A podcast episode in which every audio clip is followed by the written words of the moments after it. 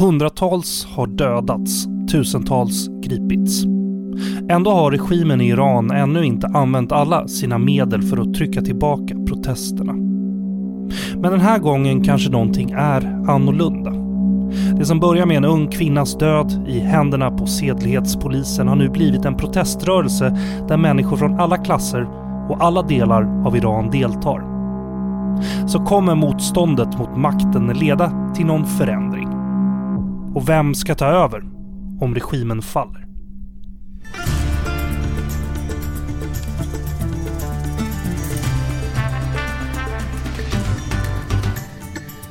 Du lyssnar på Utrikespolitiska institutets podd Utblick. Jag heter Jonas Löfvenberg.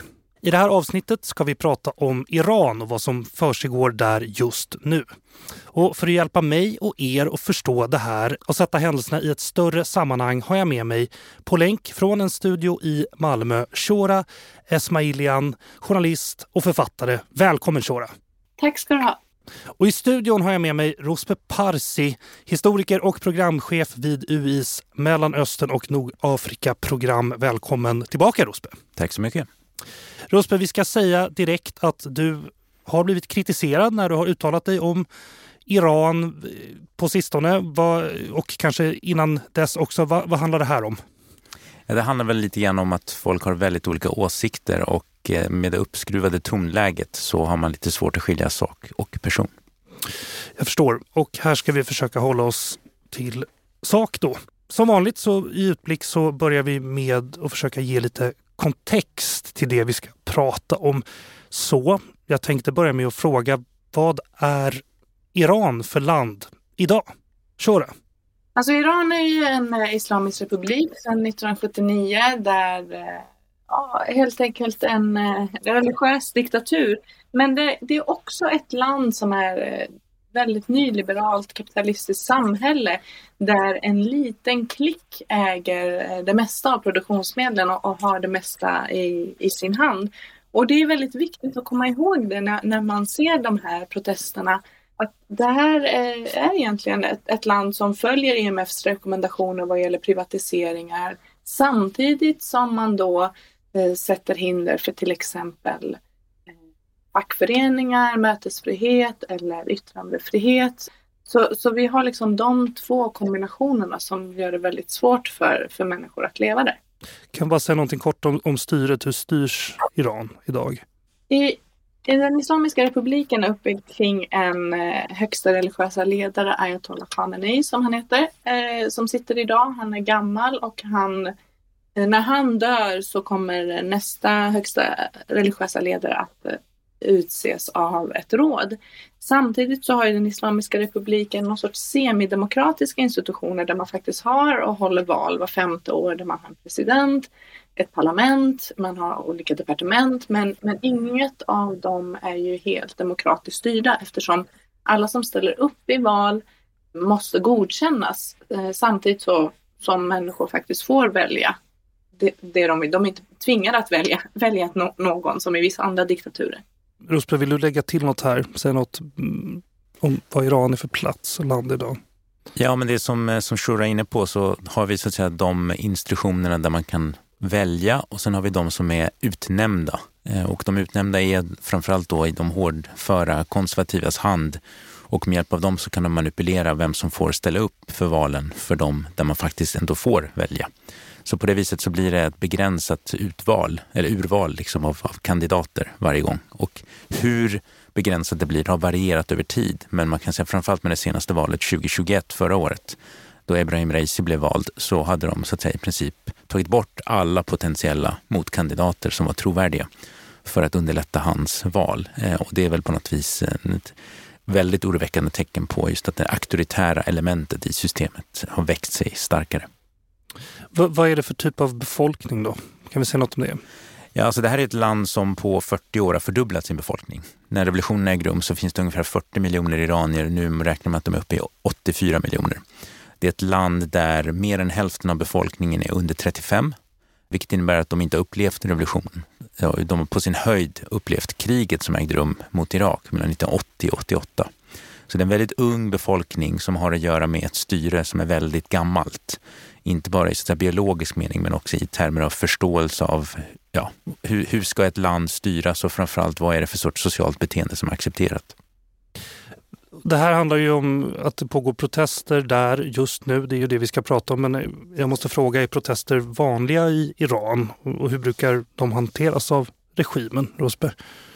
Ja, alltså Iran är ett land där det har protesterats eh, nästan hela tiden. Framförallt från nittiotalet och framåt när kriget är slut och det inte är längre en ursäkt för någon sorts väldigt strikt repression så har antalet protester så att säga ständigt ägt rum. Men de har framförallt blivit mycket, mycket större. Både i termer av krav, människor som är inblandade och geografiskt under tvåtusentalet. Så tjugohundranio när presidentvalsresultatet inte accepterades av de flesta människor för det verkade extremt icke trovärdigt. Så vad räknar man med i Teheran vid något tillfälle så var det mellan en och två miljoner människor på gatorna och demonstrerade. Sen dess har det skett fler protester men de har inte varit i den magnituden. Shora, vill du säga någonting om protesterna som brukar äga rum i Iran? Nej, men jag håller med att det, det är liksom vågor av protester som kommer med jämna mellanrum och hur mycket förtryck eller hur mycket man än har slagit ner protesterna så slutar de ju inte. Och den här gången så, så kan man säga att olika krav har samlats. Tidigare har det kanske handlat om var är min röst och då har det varit protester kring det och det som kallas reformiströrelsen. För några år sedan så var det protester kring vatten och mat och när subventionerna på, på bränsle togs bort så, så gav sig människorna ut på gatan.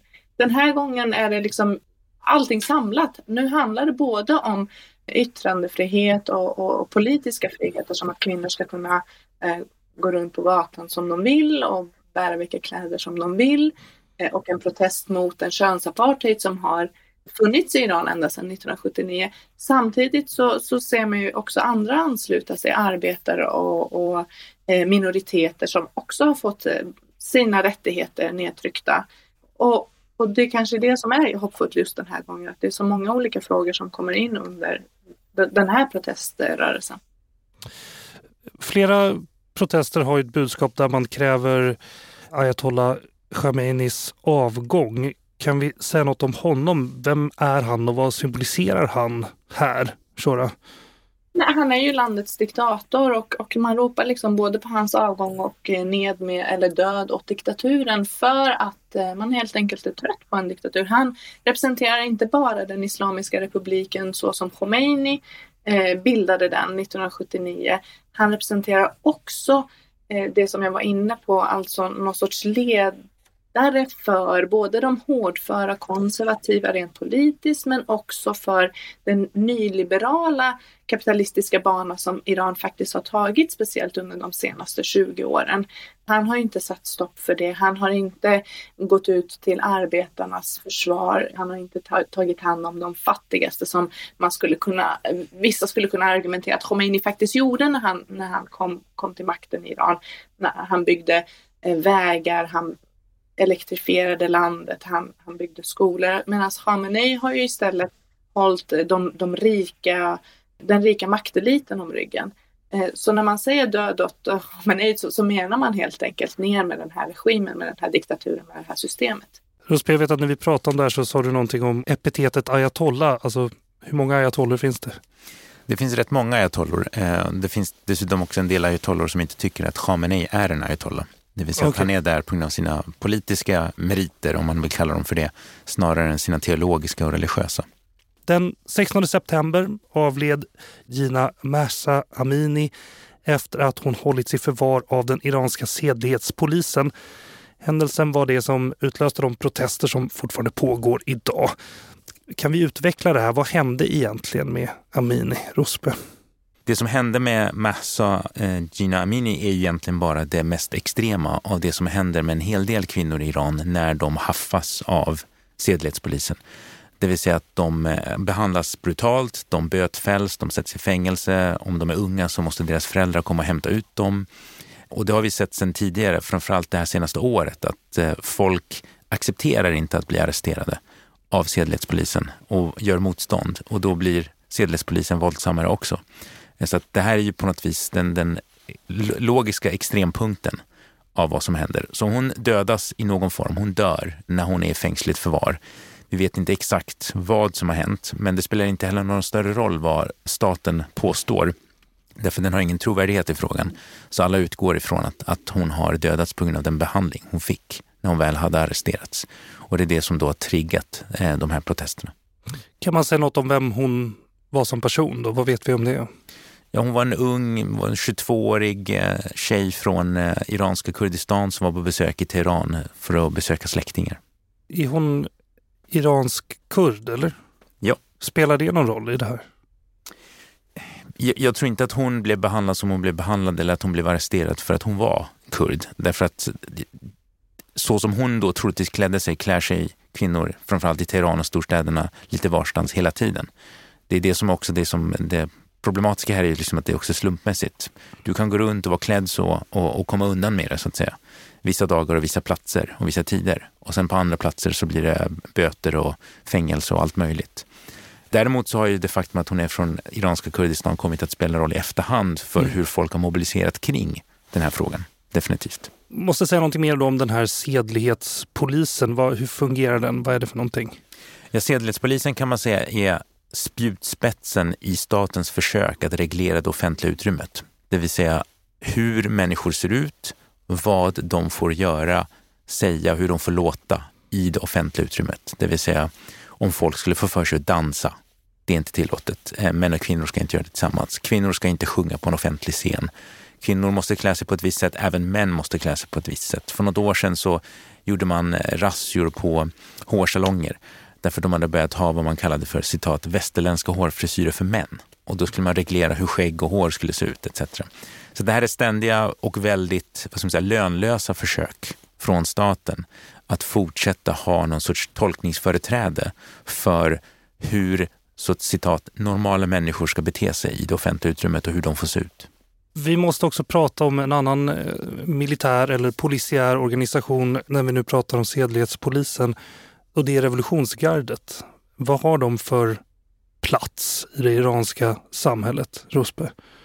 Alltså revolutionsgardet kan man enklast liknar vid ett konglomerat. Okay.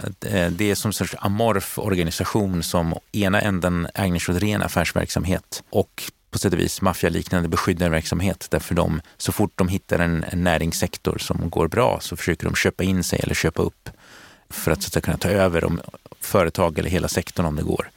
Å andra sidan då, andra extremen, så är det människor som faktiskt är i uniform och har slagits i Syrien och på andra ställen som är så att säga en ren militär organisation med en fruktad underrättelsetjänst som verkar både i Iran och utanför Iran.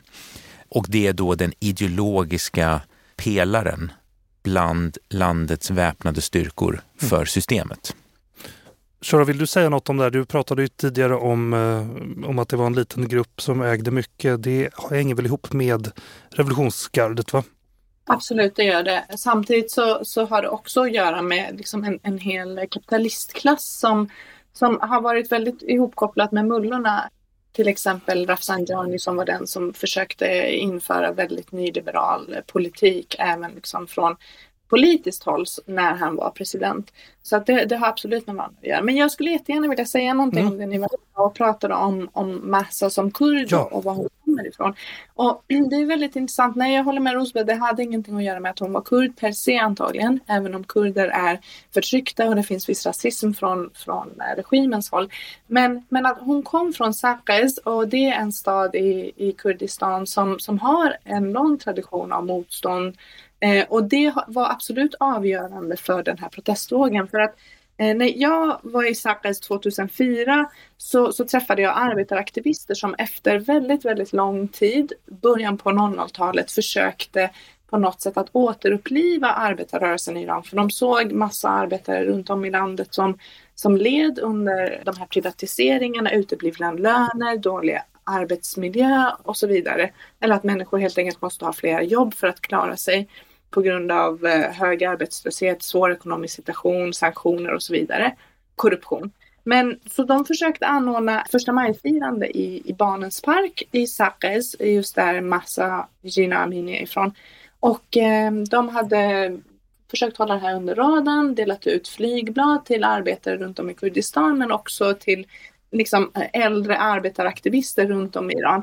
Och när de samlades där så, så hann de knappt samlas innan säkerhetsstyrkor drällde ut ur byggnader runt omkring och grep alla.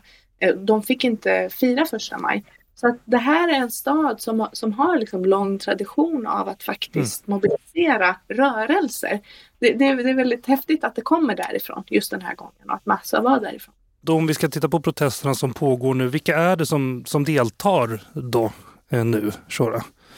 Ja, så det främsta ledet är ju faktiskt skolflickor och unga tjejer som har lett det här i flera veckor. Och eh, sen så har fler och fler anslutit sig. Eh, jag vet äldre som är ute, jag vet till och med folk som, som faktiskt bär hijab och, och, och är fromma muslimer som säger att vi är trötta på det här. Vi stöttar de här som, som vill ha frihet även om jag själv skulle bära hijab i, i framtiden. Vi har nu studenter på universiteten som har anslutit sig och sen så har vi då arbetarna, oljearbetare, stålarbetare och liksom olika sektorer. Även om det fortfarande är litet så, så är det väldigt betydelsefullt att, att väldigt många har anslutit sig. Och sen så har vi då såklart minoriteter som kurder eller balucher som har varit väldigt förtryckta, speciellt i Baluchistan. Inte är de bara förtryckta rent politiskt utan det har också varit väldigt svårt att leva i Baluchistan väldigt länge på grund av att det inte finns någon samhällsservice och att torkan har varit så utbredd där och man har helt enkelt fått förtryckt för att man har krävt sina rättigheter som en minoritet. Men okej, hur ser det ut rent klassmässigt då? Vilka som deltar i protesterna? Är det från hela, hela spektrat eller vad, vilka är det som är med? Alltså, nu verkar det faktiskt vara från hela spektrat. Vi är inne på sjätte, sjunde veckan nu och i början var det mest den liksom, man kanske kan säga att det var mer medelklass i de olika städerna. Det var inte i Teheran det började, men vi ser liksom också basaren har hållit stängt till viss del eh, till och från i Teheran. Vi ser folk från fattigare delar av städerna som ansluter sig. De kanske har mer att förlora just nu. Men, men klassmässigt skulle jag säga att det här sprider sig för tillfället. Rouzbeh, vill du säga något om, om, det, om vilka som deltar eller? Nej, men jag tror att, eh, jag håller med Shora, jag tror att eh, vi ser nu från protesterna tjugohundranio och framåt att den så att säga horisontellt spridit sig eh, och vertikalt, alltså både geografiskt och i termer av klass så är det fler och fler människor. Den stora frågan så att säga det är uthållighet och så att säga kvantitet. Alltså inte därför att alla måste vara med för att någonting ska förändras, men f- svåra frågan är så att säga, kan vi bedöma realistiskt hur många människor som faktiskt är inbegripna i protesterna? Och representerar de då en mycket större grupp? Det gör de såklart, men hur stor är den gruppen och kan de så att säga mobilisera fler från den gruppen i så fall? Hur är protesterna organiserade då, Rouzbeh? Finns det någon organisation den här gången? Ja, alltså jag har inte kunnat se det och jag tror de flesta bedömare menar på något vis att framgången delvis har berott på att man inte organiserat sig. Lite grann som det Shora inne på, det exemplet hon, hon drog med första maj, att här så finns det ingen planering som någon kan få nys om och därför kan stoppa. Mm. Men samtidigt så ser vi att det sker till regelbundet så att någon form av som så här, kritisk massa idé av sig, den har man redan uppnått. Sen är frågan hur uthållig den är. Enligt de kontakter som jag har i Iran så sker väldigt mycket i form av kvarteren, alltså mahalle som vi säger på persiska. Och det, det liknar faktiskt vad som hände sjuttioåtta sjuttionio, att, att man spred ordet liksom i sitt kvarter och sen vidare till nästa kvarter och så vidare. I en Den tid vi lever i så är ju, så fort man börjar skicka meddelanden till varandra och sånt där så går det ju att snappa upp. Är det här alltså från mun till mun, mun till mun, ska jag säga, man väl inte, men från person till person då i kvarteren? Är det så du, är det, det du menar, Shora? Ja, jag, jag tror faktiskt det är så eftersom också regimen har både slagit ner hårt på internet och sociala medier men, men också på massmeddelanden. Alltså de har kunnat gå in och styra väldigt mycket mm. digitalt. Så det har varit mycket mun till mun och som Rouzbeh säger, när det blir en kritisk massa så går det till slut inte att styra den utan då, då liksom bara ser man några ute, man hör bilarna, man går ut och så till exempel när, när Evin-fängelset var i brand så var det verkligen mun till mun och folk bara gavs ut på gatorna och, och det var hur mycket bilar som helst hela vägen ut mot Evin-fängelset i Teheran. Har vi, har vi fått reda på vad som hände där egentligen i fängelset? Nej, det finns ju teorier om att det, det var regimen som, som anlade branden. Jag vet inte hur konspiratoriska de är. Det finns de som säger att det, det var upplopp från, från fångarna. För det finns ju otroligt mycket fångar i Evinfängelset. Evin kallas ju liksom ett universitet nu för att det är så många journalister, studenter, människorättsaktivister och intellektuella som är, sitter inne. Och de senaste veckorna så har ju också hundratals och kanske till och med tusentals gripits och satts där. Så det skulle inte vara konstigt om det var ett upplopp. Men det läskiga är ju att ingen vet vad som händer på grund av ja, helt enkelt diktaturens form och att de inte vill heller avslöja vad som har hänt. Från början var ju protesterna en reaktion på C D S-polisens brutalitet. Det var gnistan som antände den här krutdunken liksom. Du var in lite på det här förut, men jag tänkte vi kan ta den vända till. Alltså har det växlat till att omfatta fler frågor och i så fall vad, vad handlar de om idag? Men det handlar ju såklart om, om frihet och att få styra över sitt eget liv. Och kvinnorna har stått i främsta led. Det här är liksom en stor feministisk rörelse som ändå har pyrt under ytan. Alltså, iranska kvinnor har haft möjlighet till högre utbildning väldigt länge men inte haft en plats i samhället. Och när, när vi har en så osäker arbetsmarknad som i Iran så, så är de som har fått dem sämre jobben eller inga jobb alls och sådär. Så att det, det, det har ju funnits en, en hög medvetenhet och en feministisk rörelse faktiskt sedan hundra år tillbaka i Iran. Så, så det handlar mycket kring, kring frågor om, om rätten att få bestämma över sin egen kropp, om frihet och så vidare. Men sen, sen så har det ju eh, spridit sig till, till krav från minoriteter, att de ska få mer rättigheter, att de ska få finnas och använda sitt språk och få service trots att de bor på avlägsna platser.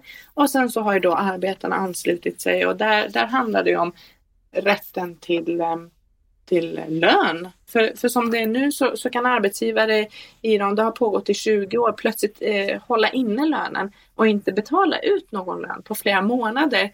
Och eftersom arbetslösheten är så stor så, så har man bara kunnat byta ut arbetare. Och det har varit väldigt svårt att, att, att organisera sig på något sätt överhuvudtaget. Så man har liksom den här svåra ekonomiska situationen. De rikare har blivit rikare, de fattigare fattigare. Och de ekonomiska klyftorna är sjukt stora i Iran. Samtidigt så har man då den här moralpolisen som också ska lägga sig i vad människor gör privat. Så att plötsligt så är det så många frågor som har bubblat under ytan som nu eh, har bubblat upp. Ja, och hur mycket har det med ekonomin att göra, Rouzbeh? Jo, alltså jag tror inte man kan avfärda ekonomin som en väldigt viktig eh, bidragande faktor till missnöjet. Alltså, Iran har just nu en månad till månad inflation på femtiotvå procent. Och i ett land med den typen av arbetslöshet och icke-fungerande ekonomi så innebär det då att, att köpkraften är, är ju löjligt låg. Så folk lever ju verkligen på gränsen och antalet människor som hamnat under fattigdomsgränsen har ju ökat markant de senaste fyra till fem åren. Det har ju delvis i alla fall att göra med att Trump återinförde sanktionerna vilket gjorde att ekonomin fick sig ytterligare en törn och sen som kom corona på det. Och sen har vi då den strukturella korruptionen som redan finns och misskötseln av ekonomin som sådan. Sanktionerna har ju faktiskt inte slagit till regimen. De har ju faktiskt inte fungerat utan regimen har ju kunnat fortsätta att berika sig själv på bekostnad av den iranska befolkningen trots så många års sanktioner. De första sanktionerna infördes sjuttionio, sen tvåtusen, sen tjugosjutton, tjugohundrasju, tjugofjorton. För varje decennium så har det blivit mer och mer sanktioner men det har inte försvagat regimen och det har inte gjort dem mindre. Dels för att de har kunnat lära sig att leva med sanktioner och eh, på något sätt utnyttjat befolkningen eh, och, och liksom låtit dem ta konsekvenserna för sanktionerna eh, och liksom byggt upp egna svarta marknader kring medicin, kring mat, kring valutahandel och så vidare. Samtidigt så har man ju också eh, vissa allierade som i Ryssland och eh, ja, man, sanktionerna har bevisligen inte försvagat regimen utan bara försvagat folket. Demonstranterna använder sig av slagorden Jin, Jan, Asadi. Vad, vad betyder det här och vad, vad kommer det ifrån, Shora? Det kurdiska betyder kvinna, liv, frihet. Och, och det, här, det kommer ifrån att, att Jina Mahsa Amini mördades då av sedlighetspolisen. Man försöker helt enkelt sätta fingret på att kvinnor inte har någon som helst frihet i Iran. Inte bara hur de ska klä sig utan även i det offentliga livet och hur, huruvida de får bestämma över sig själva när de ska resa eller skilja sig eller vad det nu kan vara i familjelivet. Samtidigt så säger man ju frihet. Det är ju liksom det är kvinnors liv och frihet som, är, som har varit startskottet. Men och det här är ett kurdiskt uttryck då. Jag har förstått det som att det finns en översättning på persiska också som används. Men vad, kan vi säga någonting mer om vad kurderna har för plats i det som händer nu, tror jag? Alltså kurder i Iran har ju alltid eh, varit en, en progressiv grupp som har försökt dels få ett bättre liv för sig själva och sin minoritet, använda sitt språk, sin kultur, samtidigt som de också har varit en stor del i till exempel revolutionen sjuttioåtta sjuttionio. Många, många aktivister från Teheran gömde sig hos kurderna, många kurder gömde sig hos andra aktivister och så vidare. Och de har också haft beväpnade grenar som, som har kämpat för sina rättigheter. Skiljer sig den här vågen av protester från andra vi sett tidigare i historien, Rouzbeh? Du menar historien som i senaste tjugo åren? Eller? Ja, men som i, ja, i de tidigare protester, du har varit inne på det, ja. Att de har växt och breddat sig och sådär. Men vad, vad är den stora skillnaden på det som händer idag och det som hände sist det var omfattande protester? Och... Jag tror att en viktig skillnad är generationsskillnaden. Mm. Jag tror att den här unga generationen som nu går i bräschen, som Shora var inne på, de, de har inte en del av de här blockeringarna, men inte heller en del av de här historiska erfarenheterna och referenserna som de tidigare generationerna, de äldre generationerna har. Och det gör att, så att säga, för dem är så att säga, toleransen för möjligheterna till förändring i det här systemet icke-befintlig eller extremt låg. Om det sen innebär att de vill ha en revolution eller inte och vad den revolutionen skulle bestå av, det är svårt att liksom riktigt uttyda tycker jag, därför att det finns liksom inget ledarskap. Så att det är lite svårt att veta vad, hur långt man vill gå i verkligheten, alltså till skillnad från parollerna, mm. eh, i att förändra eller rasera. Men i det avseendet så ser vi nu på något vis att, att det är väldigt många människor som inte längre har någon förhoppning till att det finns, vad ska vi säga, fredligare eller mer institutionella sätt att förändra det här systemet. Jag vill gärna lägga till det Rouzbeh säger, att precis som han säger så, så finns det ingen förhoppning om att reformer eller, eller så, som, som de har försökt innan, olika proteströrelser, att få till en förändring. Och när man i, i dagens eh, islamiska republik av Iran kräver att bli av med slöjtvånget, för vi, vi ska komma ihåg att det här handlar ju om en protest mot slöjtvång och inte en protest mot slöja. Men när man kräver ett stopp för slöjtvånget så, så är det idag ett revolutionärt krav, för att en av de absolut viktigaste pelarna i den islamiska republiken är just slöjtvånget och kontrollen över kvinnans kropp i offentligheten.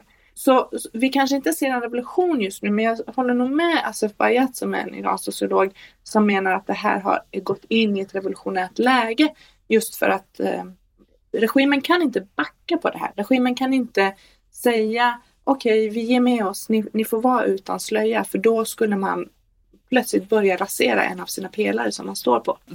Ja, alltså jag, jag håller med om att det här har varit en väldigt viktig liksom, del av den självbild som den politiska eliten har haft om vad de själva står för och vad Iran ska stå för. Däremot så är jag inte helt säker på att det inte finns den typen av, vad ska vi kalla det för, sprickor inom systemet som inte gör att vissa där skulle mycket väl kunna tänka sig ta bort slöjtvånget. Alltså jag tror att det, det innebär inte att de nödvändigtvis har en realistisk chans att få möjligheten att ta bort slöjtvånget. Men jag tror att det definitivt finns de i systemet som själva anser att det här slöjtvånget är rätt löjligt och bara skadar dem.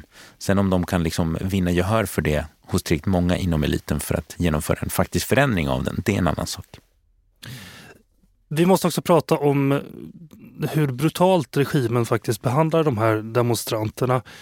Det kommer rapporter om att hundratals har dödats, däribland barn, tusentals har gripits. Kan vi säga något om metoderna som regimen använder?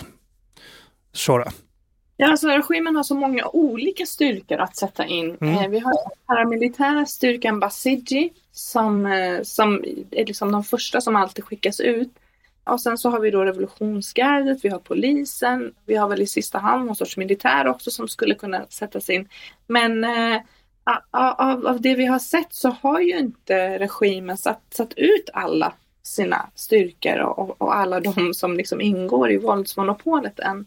Så, så det här riskerar ju att bli mycket, mycket blodigare än vad det är just nu. Vad gör man mer då förutom just med våld och försöka kväsa protesterna? Alltså, man har stängt av internet till exempel, nämnde du väl förut. Alltså, finns det några andra, andra åtgärder man tar vid? Ja, man försöker till exempel eh, piska upp någon sorts inre stöd och, och demonstrationer som, som kan liksom visa att man, man fortfarande har stöd. Och, och där så använder man ju jättemycket de, de många år av krigshot som har legat över Iran och sanktionerna. Mm. Och eh, helt enkelt försöker att vända det mot, mot demonstranterna och säga ni, ni är agenter för väst, ni springer västärenden. Och, och, och samtidigt få människor att säga kolla, de här gör att vi får fler sanktioner och sen så kan de få, få, få stöddemonstrationer. Så det är någonting de absolut har eh, använt sig av. Samtidigt så, så börjar man nu åtala dem som man har gripit och det, ja, det får vi väl se vad som händer. Vilka åtal. Va, vad är det regimen använder för argument och vad säger de att det här handlar om? Ja, de säger ju i sedvanlig ordning att det här är ett resultat av amerikansk och utländsk manipulation med agenter och så vidare. Och det där är ju så att säga ett hjärnspöke som de har kört med väldigt länge. Samtidigt ska man komma ihåg att det innebär ju inte att det inte finns utländska så att säga, makter som gärna skulle vilja se mer oro i Iran. Och en av de kanalerna som idag är en av de främsta informationskanalerna för vad som händer i Iran, på gott och ont, därför en del av de sakerna som de sänder är också ren spekulation. Det är Iran International i London och det är en Saudi-finansierad nyhetskanal. Så att det här är ju lika mycket ett informationskrig och ett krig om narrativen där inte bara det är de som protesterar och staten som kämpar utan också många andra i världen som deltar frivilligt eller ofrivilligt i, i de diskussionerna. Och sen när det kommer till detta med yttre hot, då ska man alltså komma ihåg att det också skett ett terroristattentat i Iran av I S i staden Shiraz för ett par dagar sedan. Just det. Det genast började spekulera som om det var sant eller inte eller om det var hittepå från, från regimen. Men så när I S tagit på sig det hela så att i det avseendet så är det i alla fall på riktigt. Men då blir det genast såklart en, en diskussion också om det narrativet, det vill säga vad, vad är det här ett tecken på? Och regimen vill ju gärna få det till att vara ett bevis på att landet är under yttre hot och att alla de här oroligheterna i landet gör det lättare för I S och andra att, att genomföra sina attentat. Så att man försöker så att säga använda I S-dådet som ett sätt att underminera legitimiteten hos de som protesterar. Om det är en sak då, men hur, hur har omvärlden reagerat i övrigt på det här? Kommer det fördömanden och hur, vad händer? Om du tänker på protesterna, ja, hur de precis. Behandlas? Absolut, ja. Ja det gör det ju. Eh, nu har vi ju liksom en, en våg av eh, vad ska man säga, upprördhet och avståndstaganden. Som då delvis också tror jag är också tecken på hur detta med inrikespolitik och utrikespolitik inte längre går att särskilja. Därför att en del av de här sakerna drivs av den iranska diasporan. Om det sen handlar om att man vill få ambassader stängda eller ambassadörer utslängda eller vad det nu är för någonting. Och det där är ju vad ska man säga, ur, ett, ur ett analytiskt perspektiv, ur ett policyperspektiv ibland rätt eh, problematiska förslag. Tycker jag. Därför att det är liksom på något vis en, en föreställning om att de här symboliska ställningstagandena är, är så viktiga i sig själva att det spelar ingen roll vad de har för faktisk effekt, om de har någon och ifall det är den som är avsedd att uppnås. Det viktiga är att komma ihåg att den islamiska republiken inte bryr sig överhuvudtaget om sitt anseende ute i världen. De har ju kört på sedan nittonhundrasjuttionio eh, bryr sig inte liksom vad, vad väst tycker om dem. Det är snarare så att det här stärker dem i, i sin agenda att vara liksom en, en motkraft till väst. Så, så sanktioner och krigshot, det har de ju bara kunnat använda mot olika proteströrelser och olika rörelser överhuvudtaget som har försökt kämpa för en, ett demokratiskt och jämlikt Iran. Så, så pressen utifrån är, är kanske... inte ger så mycket effekt då? Är det, ska jag förstå det så? Jag, jag tror inte den sortens press eh, i, i form av sanktioner och krigshot har gett den effekt som vi här kanske önskar. Men jag tror att de folkliga demonstrationer som har anordnats i alla möjliga städer, det har absolut gett en effekt till, till de som är de modiga flickorna och tjejerna och alla iranier som är ute på gatorna och vet att de kan gripas eller dö. Jag tror att det ger dem styrka att de ser att hundratusen iranier samlas faktiskt under en och samma flagg i Berlin som, som för några helger sedan. Så det, det kan absolut ge stöd tror jag. Sen finns det, om jag får bara lägga till, det finns ju också en ren utrikespolitisk fråga som har hamnat lite i bakvattnet av det här, och där hur man hanterar Iran från Europa och U S A:s sida eh, kommer att spela väldigt stor roll, och det är just kärnteknikförhandlingarna som nu har gått i stå av diverse olika skäl, men garanterat nu har gått i stå helt och hållet på grund av det som händer i Iran, och att diverse länder då med rätta tar avstånd från det som händer. Men då är frågan, kommer de samtidigt kunna förhandla om det? Och då finns det de som menar att ja, men det spelar ingen roll för att de tror att det här är en revolution, så de kommer ändå störtas, så då kan vi lösa kärnteknikfrågan den vägen. Men det är inte särskilt realistiskt. Då. Så att, jag menar, i det avseendet så kommer man behöva fortsätta kunna ha någon sorts kommunikationskanal med Iran, för att den frågan försvinner inte, bara för att ingen pratar om den. Iran fortsätter anrika uran, israelerna fortsätter att, att antyda att det kan bli nödvändigt med militära tillslag för att stoppa det, et cetera, et cetera. Så den, den ligger och puttrar i bakgrunden, och den, den kommer man behöva fortsätta förhandla om i någon form för att lösa i närtid, snarare än om ett eller två år. Okej, men ena lösningen då, finns det någon möjlighet att störta den Islamiska republiken? Vad tror du, Shora? Jag hoppas det, men det är också viktigt med arabiska våren i ryggen att försöka se realistiskt på det, och det handlar inte om att jag inte vill det, för jag önskar inget annat än ett demokratiskt och jämlikt Iran där till exempel jag och många andra kan återvända. Men eh, om, om det gick att störta Mubarak på arton dagar så, så kommer inte samma sak kunna ske i Iran. Vi är ju uppenbarligen i sjätte, sjunde veckan, och eh, det har inte skett någon, någon, någon rubbning av, av staten. Men, men det är också för att den Islamiska republiken har en mycket, mycket djupare stat än, än vad till exempel Egypten hade. Det är mycket, mycket mer utvecklad statsskick som, som Khomeini och... och eh, de runt honom utvecklade, som sagt, med semidemokratiska strukturer som val var femte år och så vidare. Och det blir mycket svårare att, tror jag, störta den, den här otroligt djupa staten. Plus att det finns inga, inget ledarskap eller ingen organiserad till exempel vänster då, som, som kan ta över någonting om den väl skulle störtas. Du är inne lite på det här, men om man ser då till andra proteströrelser som lett till att, till att regimen har fallit då, men vad krävs det för att man ska lyckas åt, upprätta någon typ av demokratisk stat och inte falla tillbaka i en ny auktoritär regim? Rouzbeh, vad säger du? Ja, alltså, men det är som Shora är inne på. Alltså, poängen är att å ena sidan så är det här en stat som är mycket mer oligarkisk. Det är en massa olika kretsar i den här eliten. Så det är inte en enmansshow, så att om den här personen försvinner eller störtas så, så kommer allting att kollapsa. Det var ju delvis det som hände med monarkin. Den var så otroligt personbaserat kring shahen. Så att när han fallerade så, så stod de rådvilla, och det var därför som revolutionärerna kunde ta över. Hade den iranska militären i det tillfället bestämt sig för att slå hårt mot hårt, då hade vi sett ett blodbad som de kanske hade vunnit, och där hade det inte blivit någon republik, islamisk eller någon annan form heller. Så att jag tror att det här systemet är mycket, mycket mer Eh, utbrett i det avseendet, och inte beroende av en eller två eller tre personer. Men det gör också att man måste då fråga sig, vad är realistiskt i termer av hur kan en förändring ske? Alltså i meningen, hur kan det här övergå till något annat? Särskilt då eftersom de som ute och protesterar än så länge i alla fall inte har någon jätteavancerad organisation eller ledarskap som kan ställa krav. Och, och då tror jag i alla fall att det är sannolikare att, att det kommer bli en fråga om den typen av övergångar som vi har sett i andra stater med övermäktiga militära institutioner som Francos Spanien eller Chiles eh, Pinochet, där vi kan se att övergången har krävt någon form av kompromissande. Men det kräver ju fortfarande att de som nu vill få bort det här själva kan artikulera någon sorts plattform, någon sorts lista med krav, och någon sorts förmåga att kontrollera gatan så att de också kan då kompromissa. Det vill säga att nu demonstrerar vi tills ni ger mer på det här. Och sen så slutar vi demonstrera för att kunna börja få till någon sorts normalitet. Mm. Så att det där är ju, där är ju grannlaga och, och komplicerade saker som vanligtvis brukar ta, kan ibland ta flera år att skapa den typen av, av förmåga och motståndskraft. Men måste också proteströrelsen då, organiserad eller ej då, kunna presentera ett alternativ till regimen också om det är så att regimen skulle falla? Är det så också?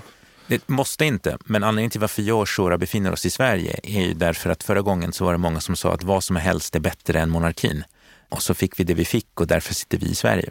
Ja. Så att om inte annat så borde det finnas en viss, vad ska vi säga, en, en viss... Eh, eh, återhållsamhet eller en försiktighetsprincip i att det inte bara är så enkelt som att vi störtar någonting, vilket är jättesvårt i sig själv, och sen så löser sig resten av sig självt. Det gör det inte. Okej, avslutningsvis då. Tror ni att det som händer i Iran just nu kommer leda till någon större förändring? Och i, och i så fall vad? För, Shora, vill du börja? Jag hoppas verkligen det. Om inte annat så kommer det ha lett till en förändring i att människor känner att de kan göra saker och försöka förändra. Det, det är en sån styrka i, som de har i att de har gått ihop och ja, faktiskt inte har gått hem. Och det var en kvinna som, som jag såg på Twitter som, som spelade in ett klipp och sa: vi kommer protestera så länge blodet rinner i våra ådror, och när den har slutat rinna i mina ådror så finns det tusen bakom mig och tusen bakom nästa och så vidare. Mm. Så det tror jag är den absolut största förändringen i det här läget. Sen hoppas jag ju såklart att den islamiska republiken kan försvinna och att vi får ett demokratiskt och jämlikt Iran. Men det, det får tiden utvisa. Rouzbeh, vad säger du? Vad leder det till för förändringar? Vad kan det leda till för förändringar? Men jag tror också att det, det här är... är... ett kvalitativt skifte lite grann. Därför att vad som händer är att staten konfronteras med sin egen dysfunktionalitet. Den måste, här finns en massa olika grupper inom den här staten som träter hela tiden om vad de ska och hur, hur långt de ska gå. Och vad de här protesterna gör är att det tvingar dem helt enkelt att bli mycket tydligare i vad det är för vision de har för framtiden. Och där de som just nu håller i makten och ägnar sig åt mycket repression har ingen vision. Alltså deras föreställning om, om Iran i framtiden, det bygger bara på gammal skåpmat som ingen förutom de själva och knappt ens de själva längre tror på. Så där finns det liksom en, ett tydligt legitimitetsunderskott och också ett tydligt underskott i en väg framåt som de kan artikulera. Så att det här kommer att göra en skillnad för hur den här staten kommer att gå vidare. Men man ska inte heller vara överoptimistisk och tro att bara för att demonstranterna har rätt så kommer det bli bra. Det vill säga att det finns en lika stor risk att den här staten bestämmer sig för att bli mycket, mycket mer repressiv och mycket, mycket mer stängd bara för att försöka behålla makten så länge som det bara går. Så att det är inte så att alla kommer att dra samma lärdom av det som händer just nu, tyvärr. Vi får se vad som händer, helt enkelt. Shora Esmailian, journalist och författare, Rouzbeh Parsi, historiker och programchef chef vid U Is Mellanöstern och Nordafrika-program. Tack för att ni vill du vara med? Tack. Nu har du lyssnat på Utrikespolitiska institutets podd Utblick. Glöm inte att trycka på prenumerera-knappen i appen där du lyssnar på oss. Vill du veta mer om U Is forskning och omvärldsbevakning? Kolla in u i punkt se. Frid en Frid har gjort vår vignett. I kontrollrummet idag sitter Kyle Rosén. Jag heter Jonas Löfvenberg. På återhörande.